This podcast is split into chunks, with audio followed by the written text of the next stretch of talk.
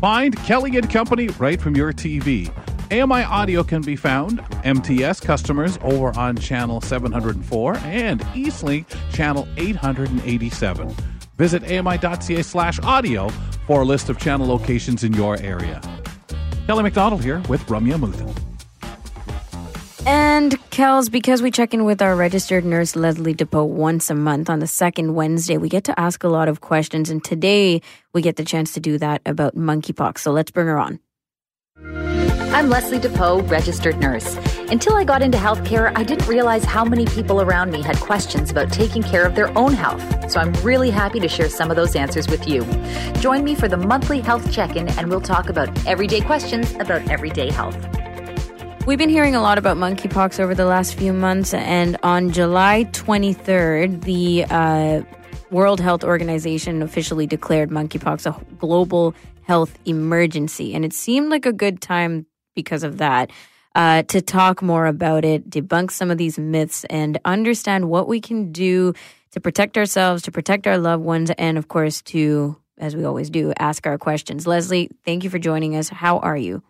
I'm doing so well. How are you guys doing? Happy summer. Happy summer. Exactly. I was like, we just talked sunscreens, we talked other things. Right. so let's talk about this. So, where do we begin? I'm, I'm assuming maybe where we always do with the definition?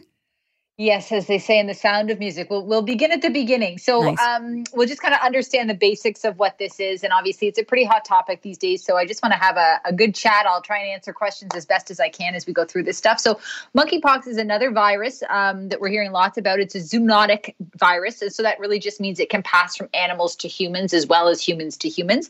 Um, we think, as far as we know so far, infection sort of the virus enters our body through our skin um, or perhaps even our respiratory tract or mucous membranes as well. We know it can affect individuals of all ages.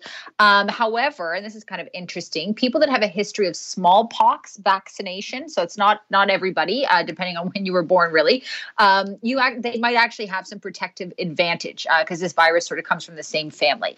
Uh, historically, uh, these sort of sustained outbreaks um, with very large number of people is not something we've seen a lot.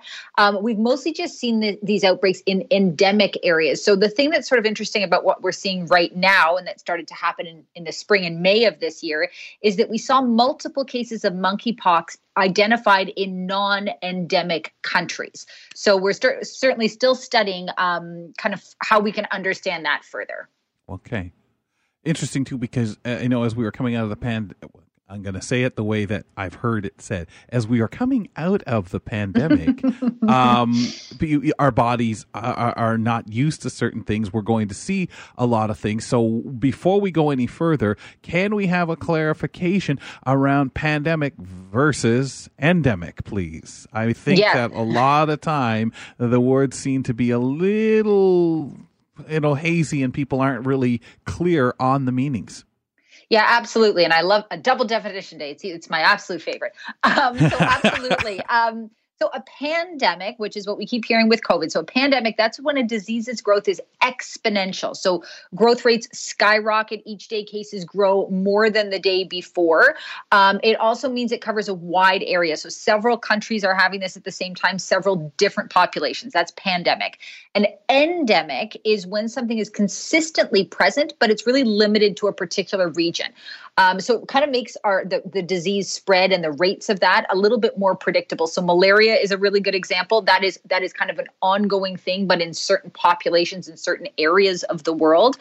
Um, and again, the, the thing about monkeypox that's really interesting is that monkeypox has always been endemic. It has existed in parts of the of the world all the time at very predictable rates and very specific pockets. A lot of that related to the animals that can transmit this virus What's interesting about what we're seeing right now is that monkey, monkeypox has actually moved out of that endemic state. So we're starting to see it in places that don't normally have it, Canada being one of those countries. So this is great. Uh, thank you for kind of breaking all this down for us. And now that we know what it is, what's going on, should we be worried? Yeah, great place to start. So I'm going to say no cause for panic. Okay, um, monitoring and surveillance has ramped up, and sometimes then you hear like the the WHO, the, the uh, World Health Organization, or the CDC, or Health Canada, these large government health agencies declare these emergencies, these global emergencies, or even local emergencies. Keep in mind, um, there's a lot of reasons for that, and often that can be, be because when we make those designation, it allows for greater collaborations between different countries. That also means more efficient and fluid allocation of funds and resources. So, I mean, on a case count in Canada, like total, we are give or take around a thousand. So, not even close to what you've been seeing with COVID, for example. Right. Uh, really, really, what we need to do is just start to understand this so we can address proper education and and to kind of take our own power in this, sort of understanding those transmission signs and symptoms, treatment and prevention. Okay, so Leslie, let's start with transmission. How is this being spread? Yeah, absolutely. So, um, great question. I'm going to get into all these details. I first just want to start by addressing some really dangerous misinformation that seems to be out there right now about transmission. So, um, some news organizations were started to kind of report this narrative that monkeypox was only affecting men that have sex with other men. And I just want to. This is very much not the case. Yes, we've seen some some sort of clusters in that population, but to sort of, I, I just want to kind of debunk this before we start because there's a lot of that going out there, and it's it's not necessarily malicious, although maybe it is, but um, really it just means that we're not going to get the proper information.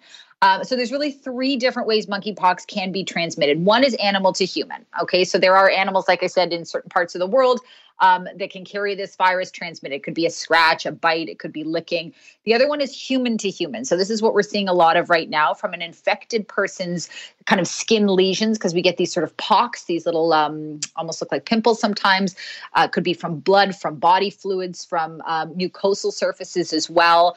Um, even people that are providing care to somebody in the same household could be a sexual contact we're, we think we've got some transmission that's taking place with infected droplets, so coughing and sneezing. We don't know too much about airborne right now, so we're still learning as we go. Um, and then the other piece is fomites. Fomites is just a, a non animate object. Um, so that can mean like somebody that was cleaning the beds or linens of somebody that was infected with it, you could pick it up that way as well. So, should we continue and talk about transmission, uh, how it's being spread, and the debunking? I think is going to be a big part of all this too. Yeah, for sure. And so the, the other thing to keep in mind is is sort of what we're looking for when we see these signs and symptoms. So individuals get this sort of rash, these distinct pocks or, or sores kind of look like blisters sometimes. Sometimes they have a little bit of fluid inside, but they can often be really itchy and painful. Um, and right now, we believe that contagiousness begins with the onset set of those symptoms. So, and people remain contagious until the scabs have kind of fallen off. Very similar to shingles, actually, in a lot of ways. Um, different family of viruses, but but same presentation in that in that uh, regard. Um, and classically, we've got two phases of monkeypox. So, first, we've got the invasion phase. So, you may or may not have blisters, but a lot of times people are reporting like fevers, chills, uh, swollen lymph nodes, either on one side or on both, kind of flu like feelings. That lasts sort of the zero to five days. And then we end up with these pox, these actual vesicles on our skin. And that can actually last maybe two to four weeks in total. Um, can be all over the body, including palms of the feet, hands, uh, mouth, and, and genital area as well. Is it deadly? Yeah, and it, so in Canada, from what we've seen so far, rarely. Severe cases can occur. There can be some fatalities, but by and large, the case fatality rate kind of depends on exactly which version of this virus we're looking at and a whole bunch of other factors that we have to kind of put together as a bigger picture. And how about the prevention? Is it preventable? Mm-hmm. Is it treatable? Yeah, absolutely. So we can treat it. We do have some existing treatments actually for smallpox, again, because they're they're related. They're in the same family um, that have been really helpful. So we have some antivirals. We have some vaccines that are being used as well. Um, that's but primarily the treatment itself is supportive. So that means we're treating the actual symptoms: fever, pain, itchiness, that kind of thing. In terms of prevention, um, again, like the transmission, we're still learning so much about that. So really, what we've learned in general, and I like to say, like we've learned a lot since COVID um, as, as a general population. We've learned a lot about public health measures. And so we can certainly, there's a lot of transferable skills we already know that are going to serve us really well with monkeypox. Quite honestly, right. they're going to serve us well in flu season. You know, these are really great principles that we've all picked up on. So if you're feeling unwell, stay home. Uh, practice good respiratory hygiene. That means, you know, if you're going to be in a small enclosed space, you're wearing a mask. If you're going to cough, you're doing it into the corner of your elbows. If you're going to sneeze, you're not you're not doing it into the person's face behind you at Walmart. Um, so we're just making some good choices from that perspective. If you're seeing blisters on your skin, you need to be assessed by a healthcare professional. Um, and the reason for that is twofold. Obviously, you know, if if it is that, if it is monkeypox, you want to be able to properly track that and properly treat and support you. And the other thing is, is that it can be something else. Like if you're seeing something that isn't your baseline, whatever that may be, you're always wise to have that looked at, to have a conversation with your healthcare provider, and then of course make smart uh, smart choices about who you share your space with and who you share your body with. Practice safe sex. Um, I've included some links as well, uh, not not the normal fun ones. I really love to include when I share them with you guys, but I just want people to have access to some really credible sources to follow. Um, because ultimately, as we always are in healthcare, we are learning as we go. So expect the information to change. Okay. Nobody's coming out, certainly not me, saying, listen, I have the definitive, all knowing knowledge about monkeypox. I know what we know today. Um, and that's all any of us can know. So expect the information to change when we have new data to support that expect us to either ramp up or ramp down our responses depending on what we're seeing in the community. I just think it's a matter of, you know, as we often speak on this segment, which I love so much to be able to do, it's about empowering individuals to have this kind of knowledge so that you can make educated decisions about what you choose to do or not do whatever your choices might be there's just no sadder sadder thing to hear in healthcare than gee if only i had known. Mm-hmm. um, so you know that's that's the best thing to take away from this is, is just to be aware and and like i said we've got such great skills already because of what the pandemic unfortunately gave us. Um, but but we do have some really great skills that are that are quite transferable and hopefully will serve us well here. And as we did with the beginning of the pandemic. There were so many things told to us that we've talked about. Stay home, you're sick. That the most basic mm-hmm. kind of thing that we have said for years. Uh, due to the flu, due to the, just the common cold, because of hey, you don't want to give this to someone, and yet we had to be reminded. Wash your hands. We had to be reminded. Mm-hmm. Spend the time doing it.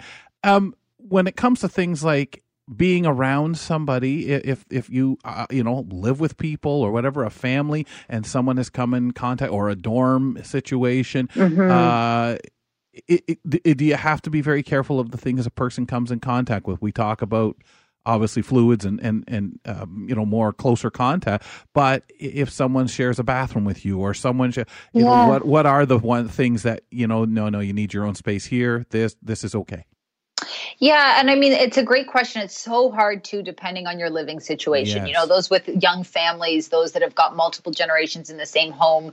You know, it's a pretty different story if you've then somebody. You know, everybody in the family's got their own bathroom. Well, wouldn't that be convenient? But I don't. I don't know if, if most of us have that life. Um, so what I would certainly say is, you know, as best you can, things that are personal items, toothbrushes. I would like to think, you know, we each have our own, but just be mindful of things like that. Not sharing your glasses. Mm-hmm. I always tell families too, if you can, like everyone should have their own face cloth Everyone should have their own bath towel. Um, just as best you can you know honestly um, and that's that's the truth of it you know we can only do what we can do we take the best information we have we apply it to our own circumstances and we have to work within the reality of what that is i think just the knowledge and, and having these open conversations is so helpful because hopefully the first thing that happens is you say gee something doesn't look right or doesn't feel right and you go and have that looked at as opposed to sort of you know shuffling it under the rug or thinking well gee it you know maybe, maybe it's nothing. Maybe it's nothing is, is absolutely a fair a fair assumption but just going that extra step knowing you know being able to use that knowledge as power um, is certainly what we what we're hoping to do yeah, it's really um, something to think about, and and I can't help but wonder, you know, if it wasn't for COVID nineteen and everything that we're living through right now, would we even be as cautious um, about the next thing, right? And as you know, we know that monkeypox have been around, but um, would we have the mindset that we do, the the cautiousness and the questioning of how mm-hmm. we should be acting? So it's it's really quite interesting doing it from this end than uh, before, because like chickenpox have been around forever, but do we really talk about it? Not really. Right? Isn't that so true? And I think you'll see a lot of that as we ramp up into the fall as well. This is going to mm-hmm. be, you know, sort of our first flu season when we're all back in each other's spaces and back at the yep. office and you know so i think i think again i think we learned some really great public health uh, you know uh, public health pieces knowledge some skills and tools that we can use going into any season like this. Um, but you know we we also just need to caution ourselves to to you know reading what's in front of us uh, you know following those trusted sources. Mm-hmm. again not causing panic when we don't need to but certainly trying to to keep ourselves safe. For sure leslie. Thank you so much. Appreciate your monthly visits. Thanks guys Leslie DePoe is our registered nurse, joining us on the second Wednesday of every month. And in a moment, when we return from the break, we get into a conversation while we re listen to a conversation with our resident foodie, Mary Mammoliti of Kitchen Confession. Come on back. We'll talk to you in a moment.